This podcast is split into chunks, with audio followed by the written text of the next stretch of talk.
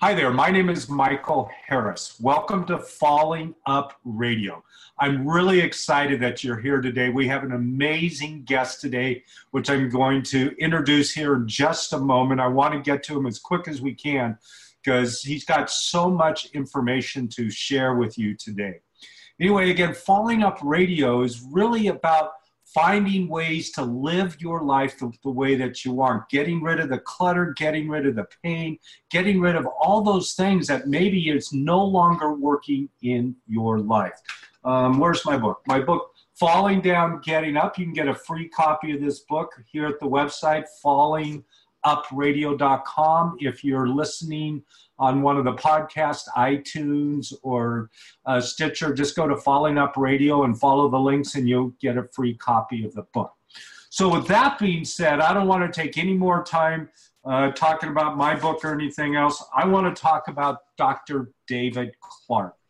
I came across Dr. David Clarke really just last year. I've been an explorer of really mind body type thinking for a number of years, not only with my yoga practice, teaching yoga, but also having stumbled across Dr. Sarno's material in the mid 90s, which we, we, Dr. Clarke may mention that as well. But I want to introduce um, him to you. Dr. Clarke, and I've got a long bio here. I'm not going to read it all, but I'm going to read a portion of it. He is, he was, he was, he was clinical assistant professor or is of gastroenterology um, at OHSU, assistant director, Center for Ethics at OHSU. He teaches psychophysiologic disorder to internal medicine residents at OHSU. He is a faculty associate at Arizona State, and it goes on and on and on. He's a board certified gastroenterology and internal medicine, etc. And he wrote this incredible book that I've been reading almost done with it. It's called They Can't Find Anything Wrong. And this particularly fascinates me, not only because of past health issues, but seeing and hearing this from friends and students, etc., that go into the hospital and they can't really find anything wrong. Um, I've got another couple of paragraphs of um, Dr. Clarke, uh, but I want to jump right in and um, uh, Dr. Clarke, I asked him beforehand, and I'm just going to call him Dave. So, Dave, hop on in. It's really great that you're here.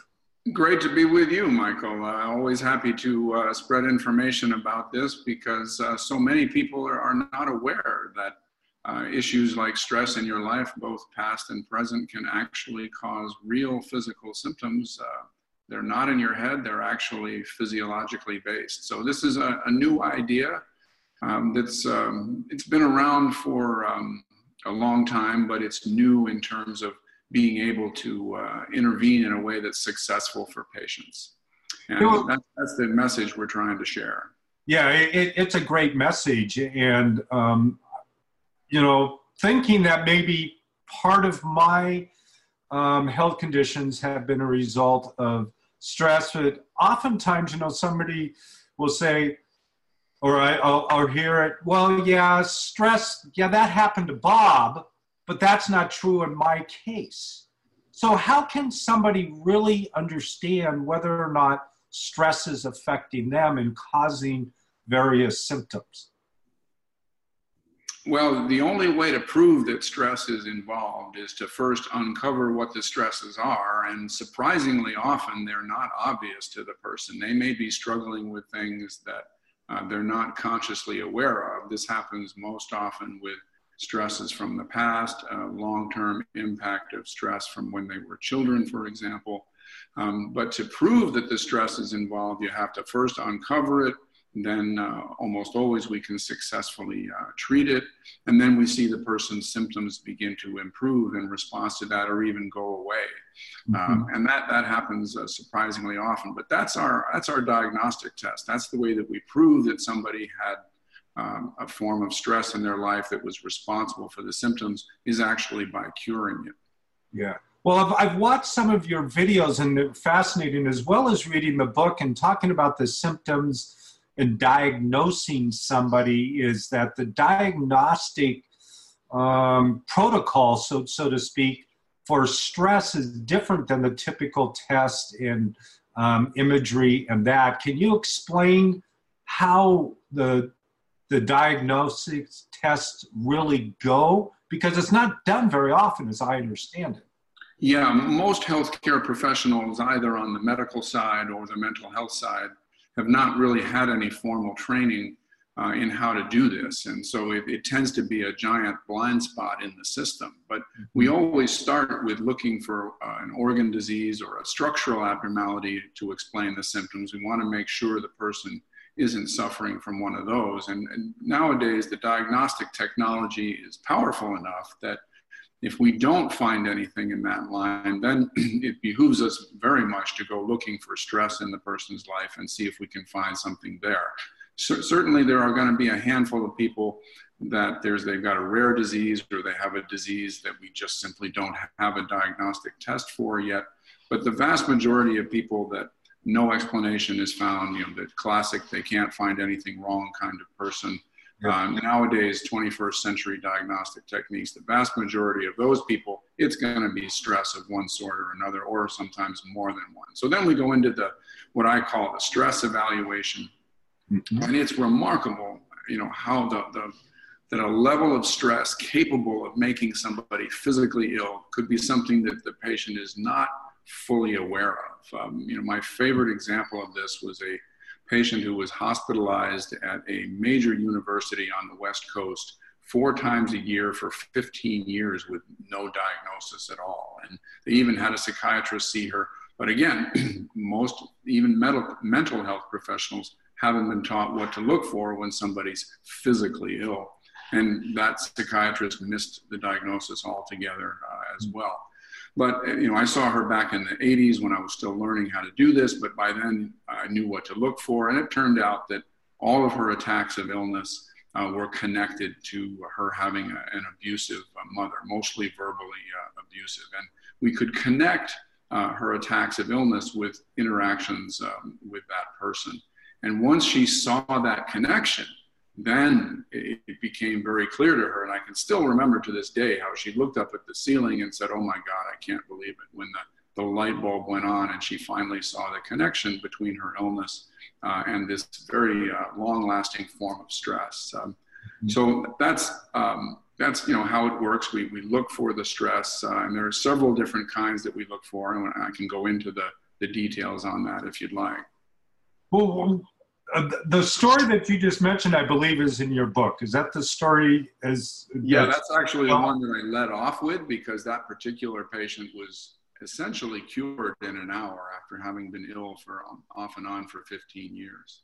So, so this person literally gets up, in in, in Ellen's case, as, as you've named her, and walks out, and you've never really seen her again, or a year later, she's perfectly healthy, or yeah, actually, she made regular trips to uh, Portland, and she called me a year later to say she'd gone the entire year without having a single attack. And for her, that was remarkable because she had been averaging six to 10 attacks uh, every year of, you know, rather severe symptoms. They put her in the hospital half the time.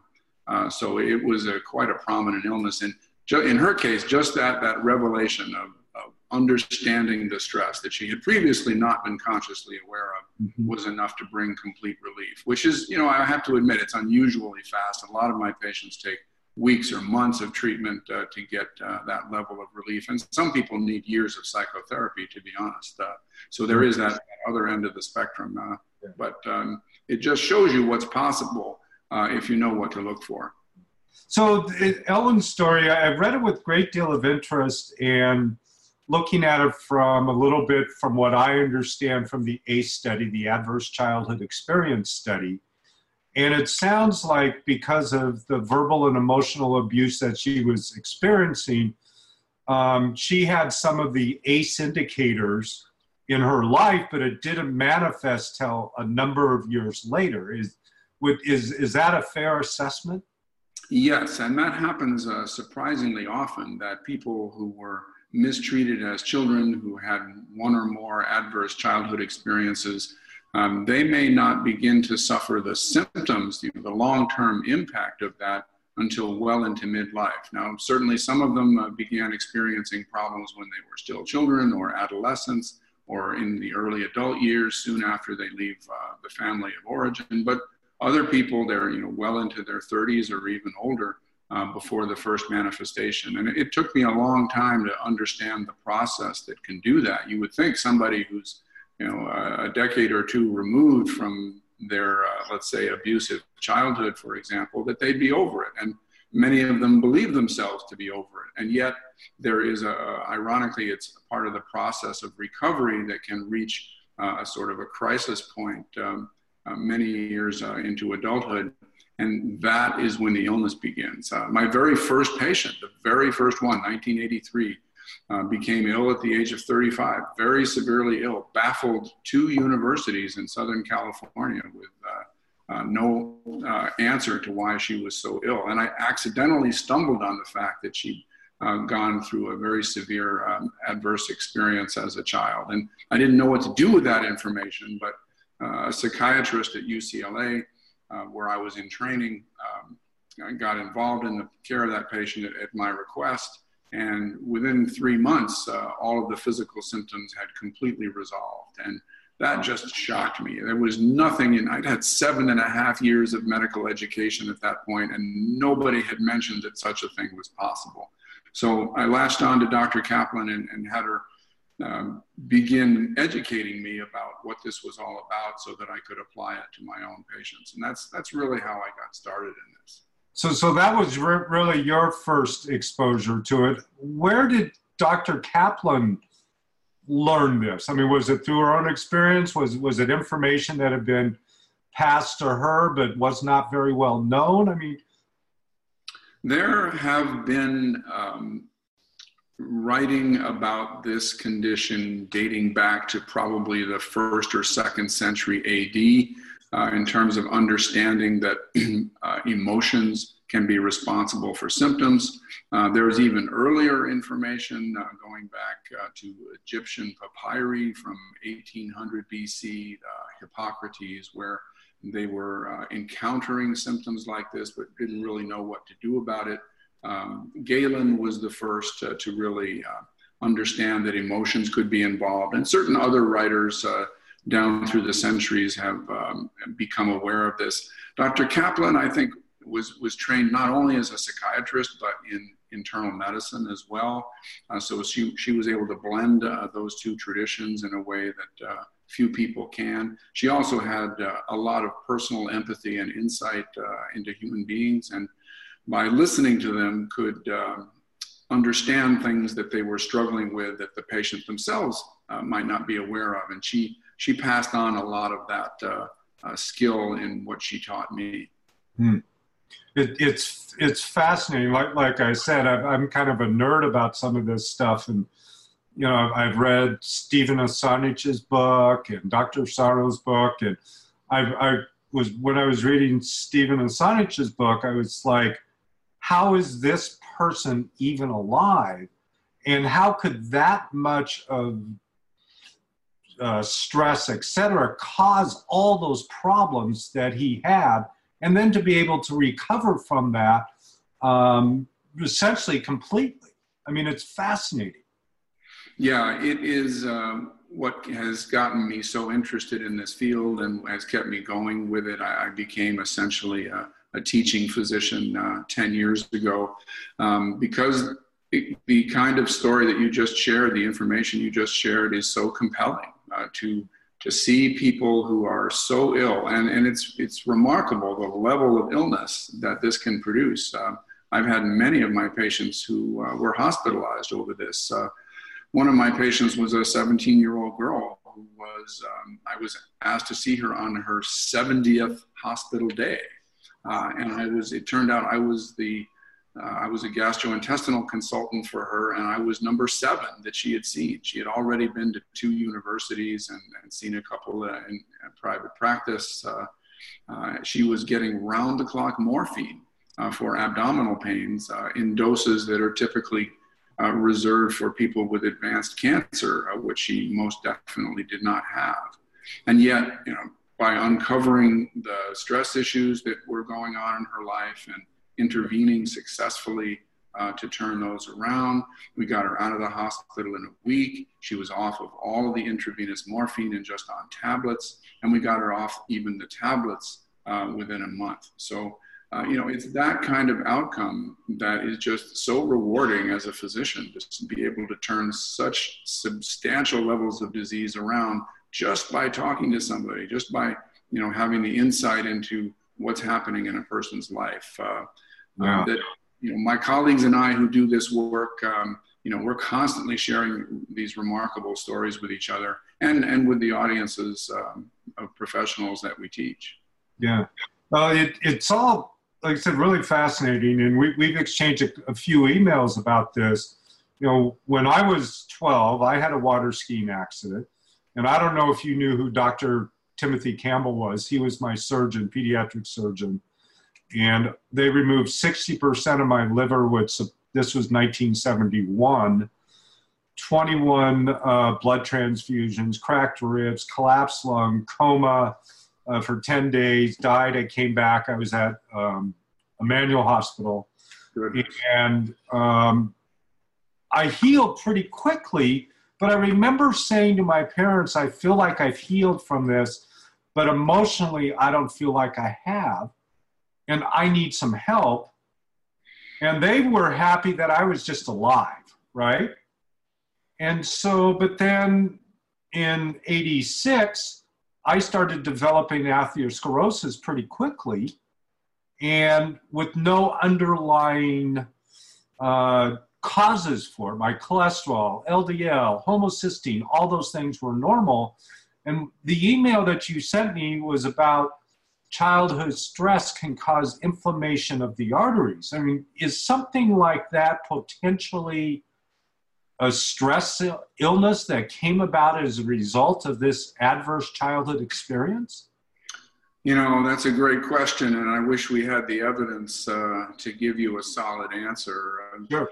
There's maybe uh, an indirect clue uh, in a study that was done uh, just in the last couple of years that found that the more ACEs that you had, the more adverse childhood experiences you had in your life, um, the more likely you were to be hospitalized uh, with an autoimmune disease. Um, an autoimmune disease is one in which the body's immune system is attacking the body itself. And mm-hmm. these are things like rheumatoid arthritis and lupus and multiple sclerosis. And, you know, why in the world should that be? Why should, you know, being treated adversely or growing up in a challenging environment um, result in hospitalization for these diseases many years later. And one of the speculations is that somehow that adversity turns on the inflammatory system in the body in a way that uh, persists over time. It must persist into the adult years uh, in order for this um, manifestation of autoimmune disease to take place.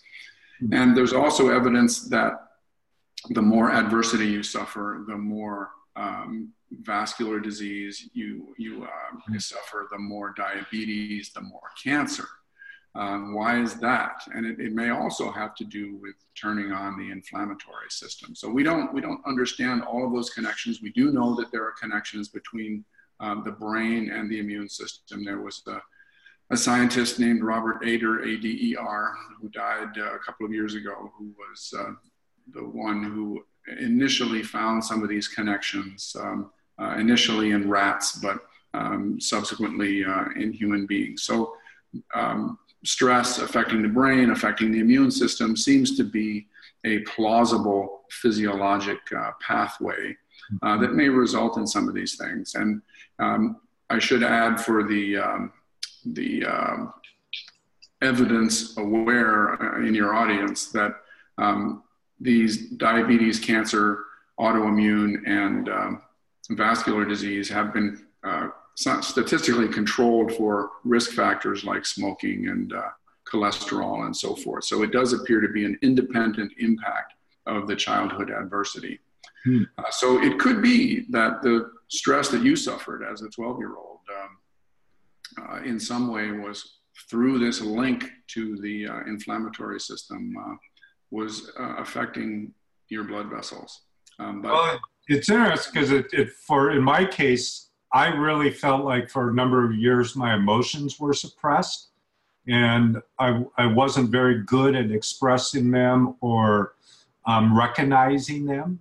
And I think since my recovery from my atherosclerosis, that I've really developed that much more. And essentially, for the last 30 years, I have not been sick. And that's another area that I wish we had more evidence for. Um, you know, I've certainly seen, you know, over 7,000 patients that I've personally treated where we've been able to help them with their, their physical symptoms that were connected to stress. Um, and I've, I've seen some corollary benefits with respect to addictions, um, eating disorders like anorexia or bulimia, uh, cutting behavior. And I mean, when I say addictions, not just to substances, but often to uh, behaviors like work, sex, gambling, shopping, eating.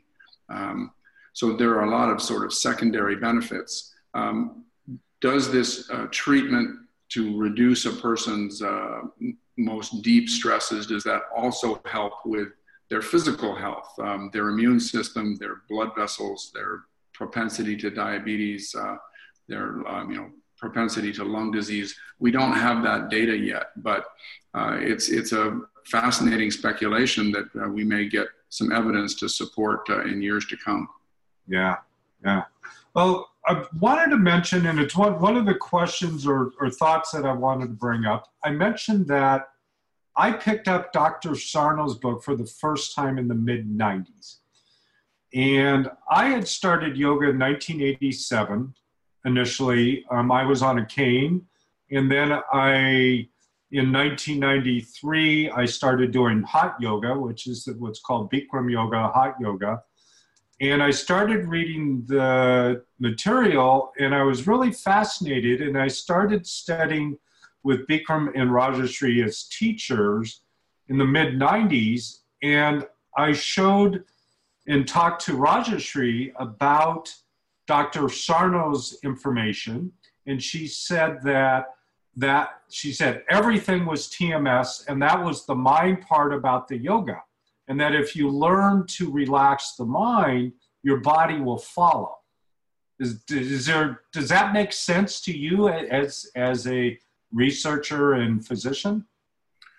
You know, there's a lot of data about uh, the relaxation response, a lot of data about the health benefits of mindfulness, of meditation, of yoga, you know, all of these techniques that uh, seem to uh, or actually do, you know, bring your stress level down.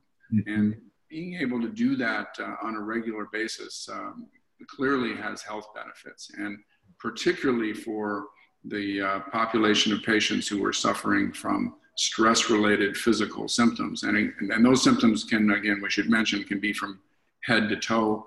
Uh, you know, Dr. Sarno was famous for taking care of people with low back pain, but um, honestly, uh, the symptoms can be uh, anywhere, and it's not necessarily even pain. Uh, you know, I, I, got into this because of people having gastrointestinal symptoms, so there are non-pain symptoms as well. But yeah, to get back to your original point, um, these relaxation techniques uh, counteract the uh, activity of the sympathetic nervous system, um, which can be in turn traced to the brain, where there are uh, different circuits in people suffering from these conditions than than healthy people have. Um, yeah, and it's probably those brain circuits in the brain that are being um, turned off by these meditative mindfulness, relaxation, yoga type techniques. Yeah.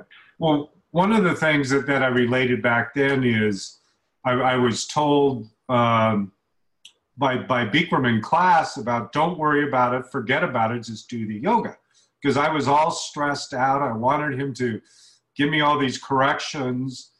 And that idea, don't worry about it, forget about it, was probably the single biggest lesson that, that I've learned in yoga. But what I also learned, going back to Dr. Sarno's material, Dr. Sarno essentially was saying the same thing. Oh, don't worry about it, just you're going to be okay, go about your day. So I, I found a, a similar mindset, I guess, or, th- or thinking about that?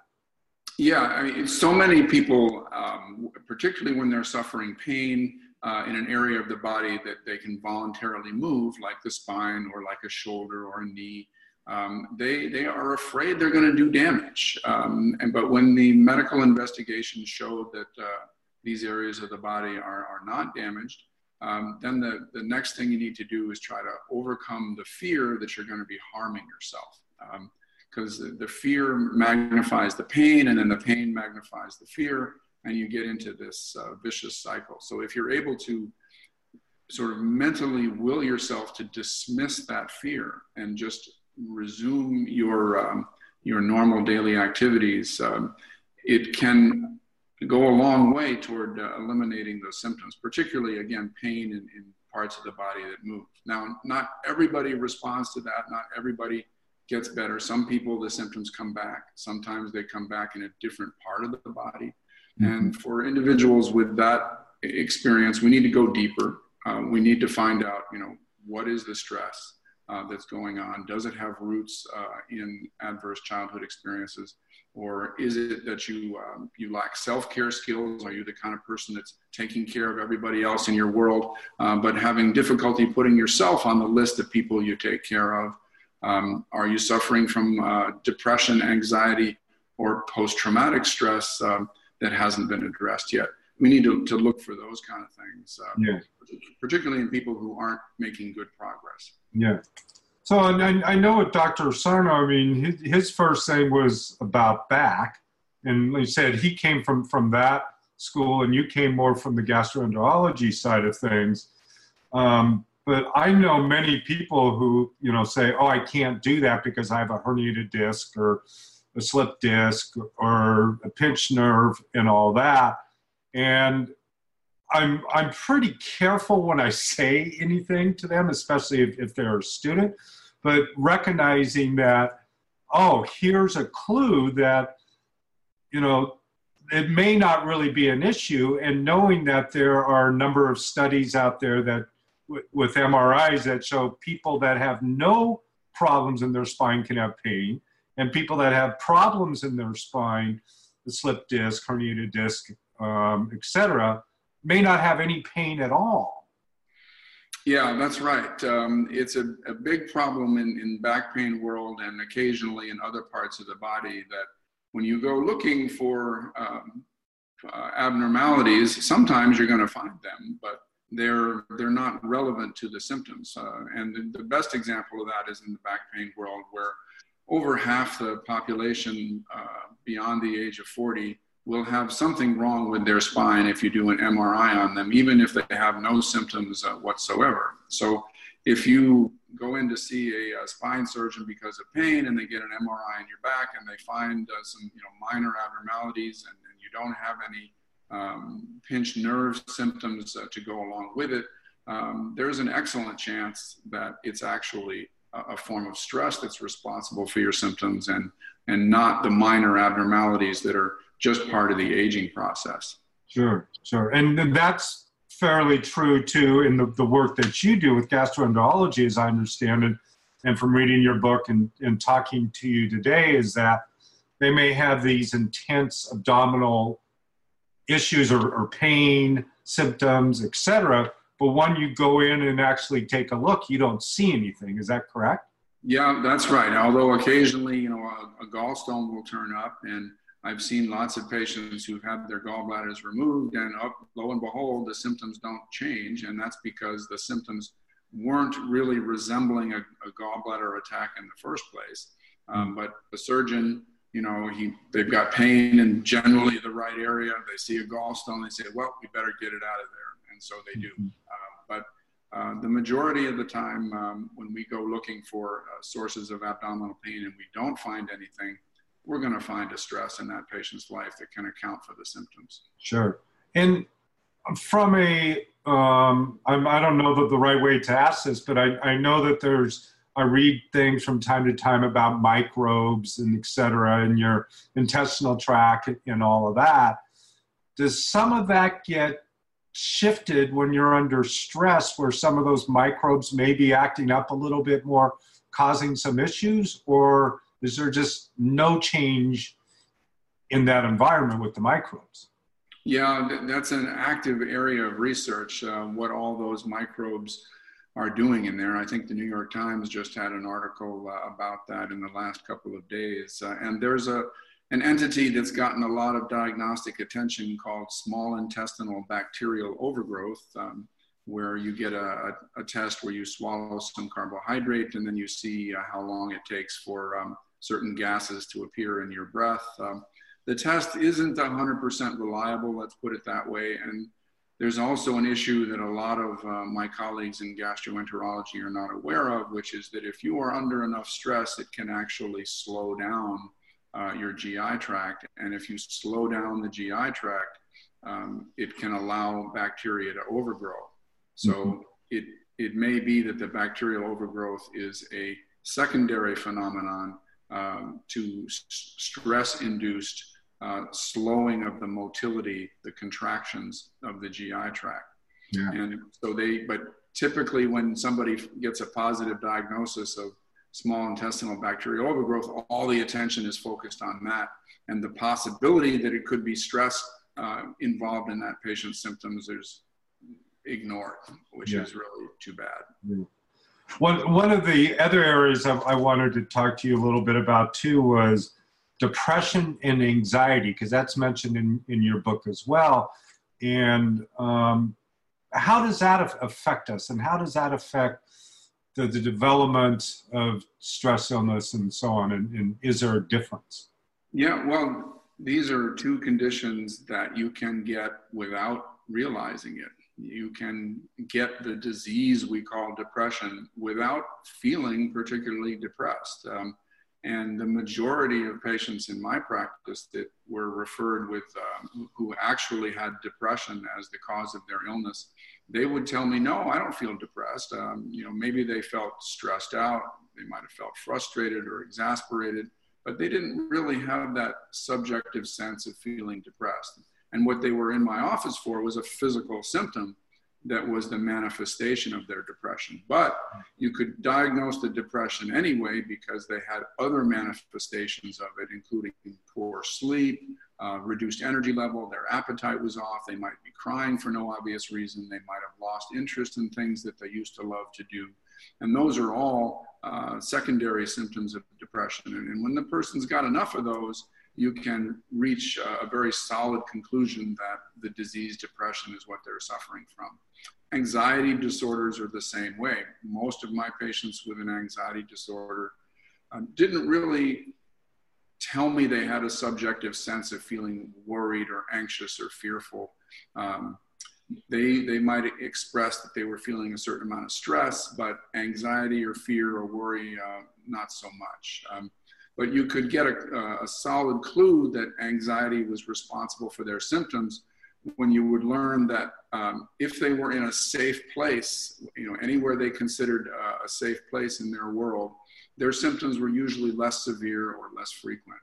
Mm-hmm. Um, and whereas if they were out somewhere that they thought was less safe, um, you know, out in the world, out around large numbers of people, um, away from their safe place, um, then the symptoms would start to come on and become more and more uh, significant or frequent uh, the longer they were out there. So that, that was the clue about the anxiety. But these are both very common. They, they form a large percentage of a, uh, the people who come in the door of a primary care practice. Uh, and you have to be aware that um, their main complaint of somebody with depression or anxiety is most likely a physical symptom. Yeah. And one, one of the things in, in your book it talks about too is treating that depression um, with medication off, often. And are most of those people then on medication for a longer period of time, or is it a short term protocol? And are they able to, in many cases, move through that through uh, therapy, counseling, perhaps journaling and writing? Yeah, there are um, lots of ways to treat depression, and everybody is different. Um, yeah. Some people would benefit from uh, short-term medication. I usually would recommend uh, six to nine months. Um, but you know, along with uh, other forms of treatment as well, to see if we could address any underlying issues that might have been responsible for the depression in the first place, and allow the person to wean from the medication uh, after that point. But lots of patients uh, would do just fine without the medication and would uh, benefit from the other forms of treatment, uh, whether it be counseling or journaling or um, reading about uh, the factors that can produce depression. Same thing with anxiety. Um, some people were just, their symptoms were so intense um, that they really wanted a medication as a kind of a short term crutch while they worked on uh, other things. Um, and, uh, you know, happy to, to uh, prescribe that for them. Um, and if they had side effects, you know, try a different one um, for however long was needed uh, until they could, um, you know, get back on their feet and, and be able to make use of the other techniques. Yeah. But the combination of, um, of medication uh, and uh, counseling and journaling and so forth was often uh, more effective than either one alone. Yeah, that, that's interesting, that the journaling, because I hear about that more and more. And I've journaled for a good part of the last 30 years. And every morning, even today, I get up in the morning and I do what I call my gratitude journal. And, and I write things that, that I'm grateful for um, every morning. And, you know, I've heard other, like even like say Nicole Sachs, which is a, a big um, advocate of writing, and, and even from non medical sources, people talking about writing and journaling. Um, can you talk a little bit more about how that fits into our perhaps our mental health and our stress? Yeah, it um, it, it, was um, a technique that I used uh, a great deal in my practice, um, particularly with the patients who had survived adversity when they were children. Um, a lot of those physical symptoms that they suffered were um, bodily manifestations of emotions that they had uh, inside about those early experiences. And I would first try to connect them uh, with those emotions by asking them to imagine a child growing up exactly as they did, uh, growing up experiencing everything that they did as a child, you know, perhaps their own child, perhaps another child that they cared about. And that helped them to appreciate more accurately exactly how much they went through by, you know, imagining it happening to yourself you may not get the full impact as if you imagine an innocent child trying to cope with the same issues. And then once you've made that connection, then to write about it, then to uh, write in a journal. Um, you write every day, write, you know, all in one sitting, um, either way. Um, and another technique was to write a letter uh, to the person or persons who mistreated you as a child, not to mail it, just to write it, to get a chance to put your thoughts and feelings uh, down on a piece of paper or typed into a keyboard uh, to try to convert them from being expressed via your body into being expressed uh, onto a page. And I found that the more people could do that, um, the less their body uh, took the impact. Mm-hmm.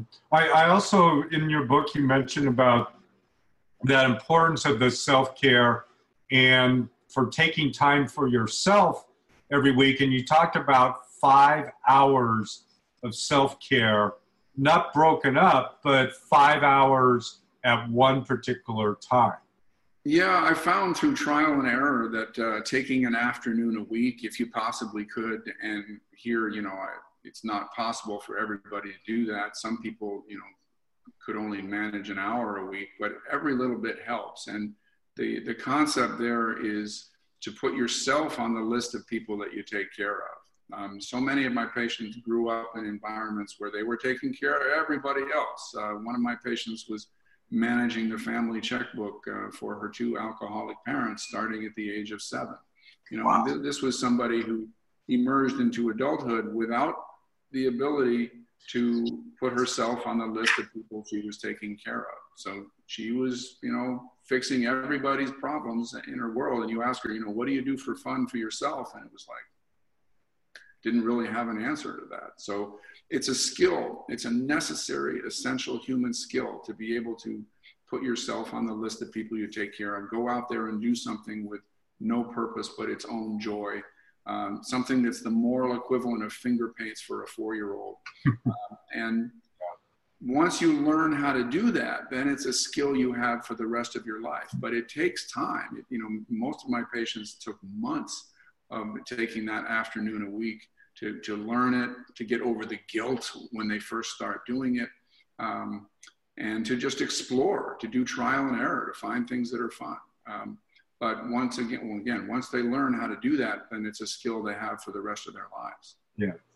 One, one of the things that um, I look at with, with all of this, most of this work, unlike the stress illness or even TMS, is all really reacting to a lack of a better term, reacting to a problem that's happened and then trying to fix it maybe not in the traditional methods, but through the understanding of, of the stress and the, the TMS factors, et cetera, versus what if somebody has all these stresses in life, hasn't manifested anything yet?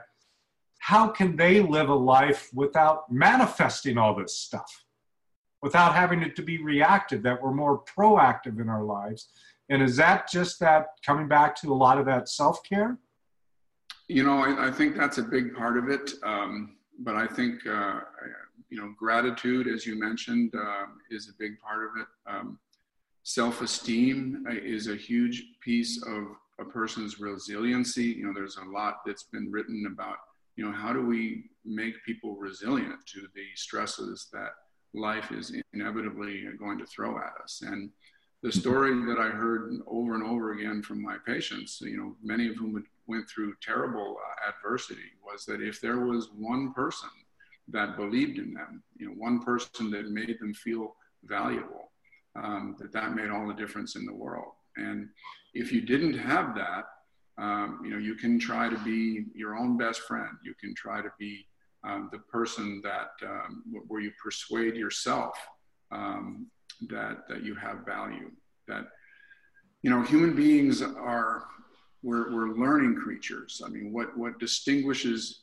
humanity from other species on the planet is our capacity for learning. And the most important subject we learn about is ourselves.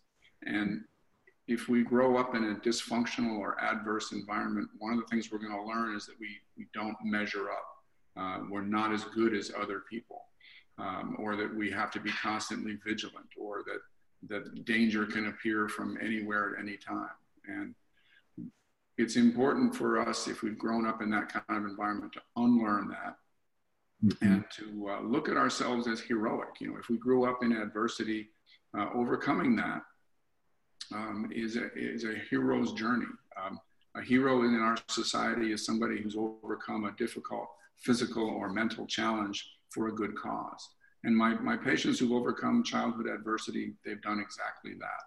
And if they can think of themselves as having been born on the far side of Mount Everest and they, they've climbed up and over to get to be an adult, um, that's uh, a huge shift in their self image. And uh, if they can get to that, that place uh, in, in how they look at themselves, uh, it makes all the difference.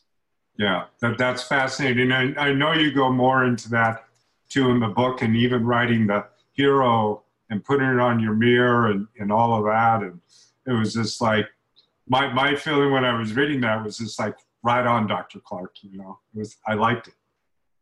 Yeah. And it's, um, uh, so many of my patients struggle with that idea that, that you know, they've, they've been taught in so many ways um, that they were second rate human beings and it, that it became a, a fundamental assumption uh, of their lives. And, you know, it's simply not true. It's a big lie. Um, they, they actually, the, it's, it's a big lie because the opposite is true, that they had to endure all that.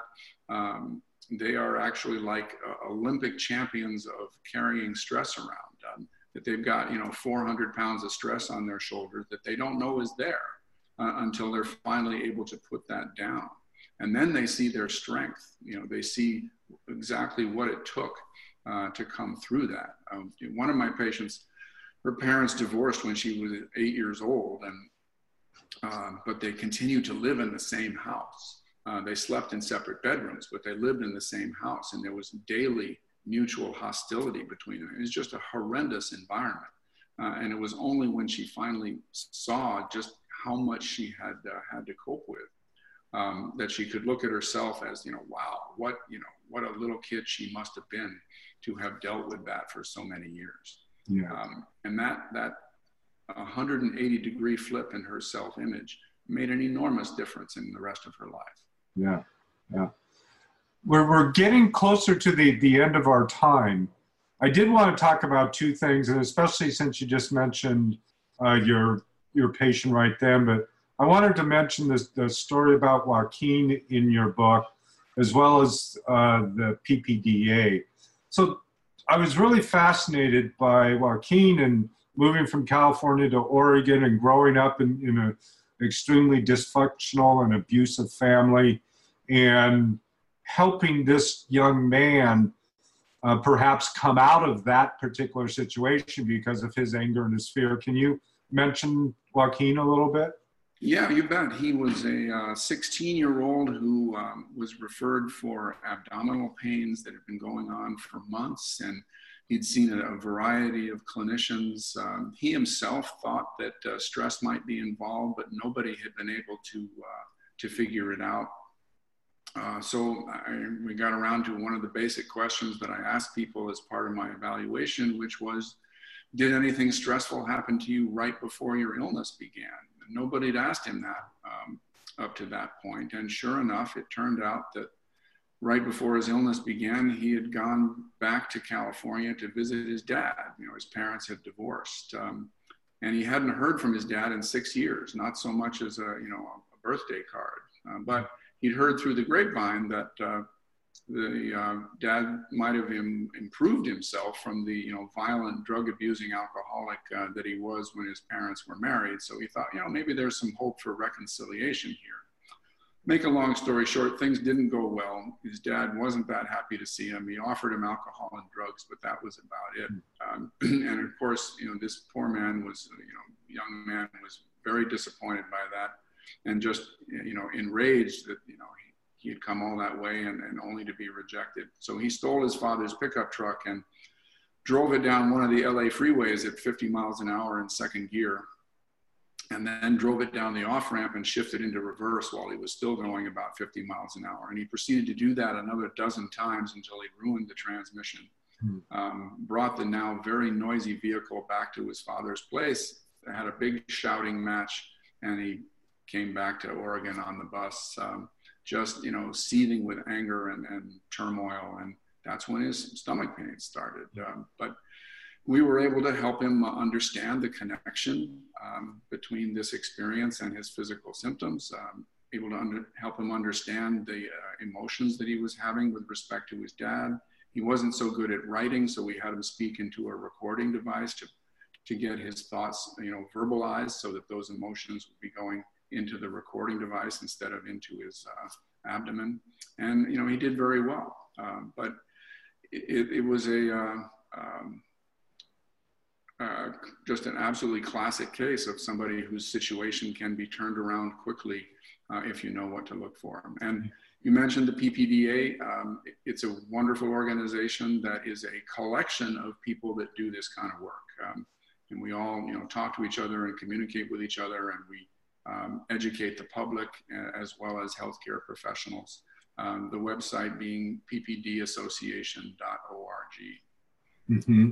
And so, this, so that's an organization that you're president of and that, that you formed. Is that correct? Um, myself, along with a number of other experts from around the country. Yes.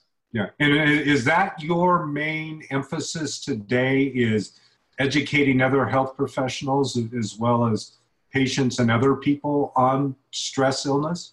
Yes, I go um, all over the United States, uh, Canada, Europe. Uh, uh, there's a lot of interest in this now, I think, especially uh, because of the opioid epidemic. Uh, people are looking for an alternative to prescribing opioids uh, for chronic pain.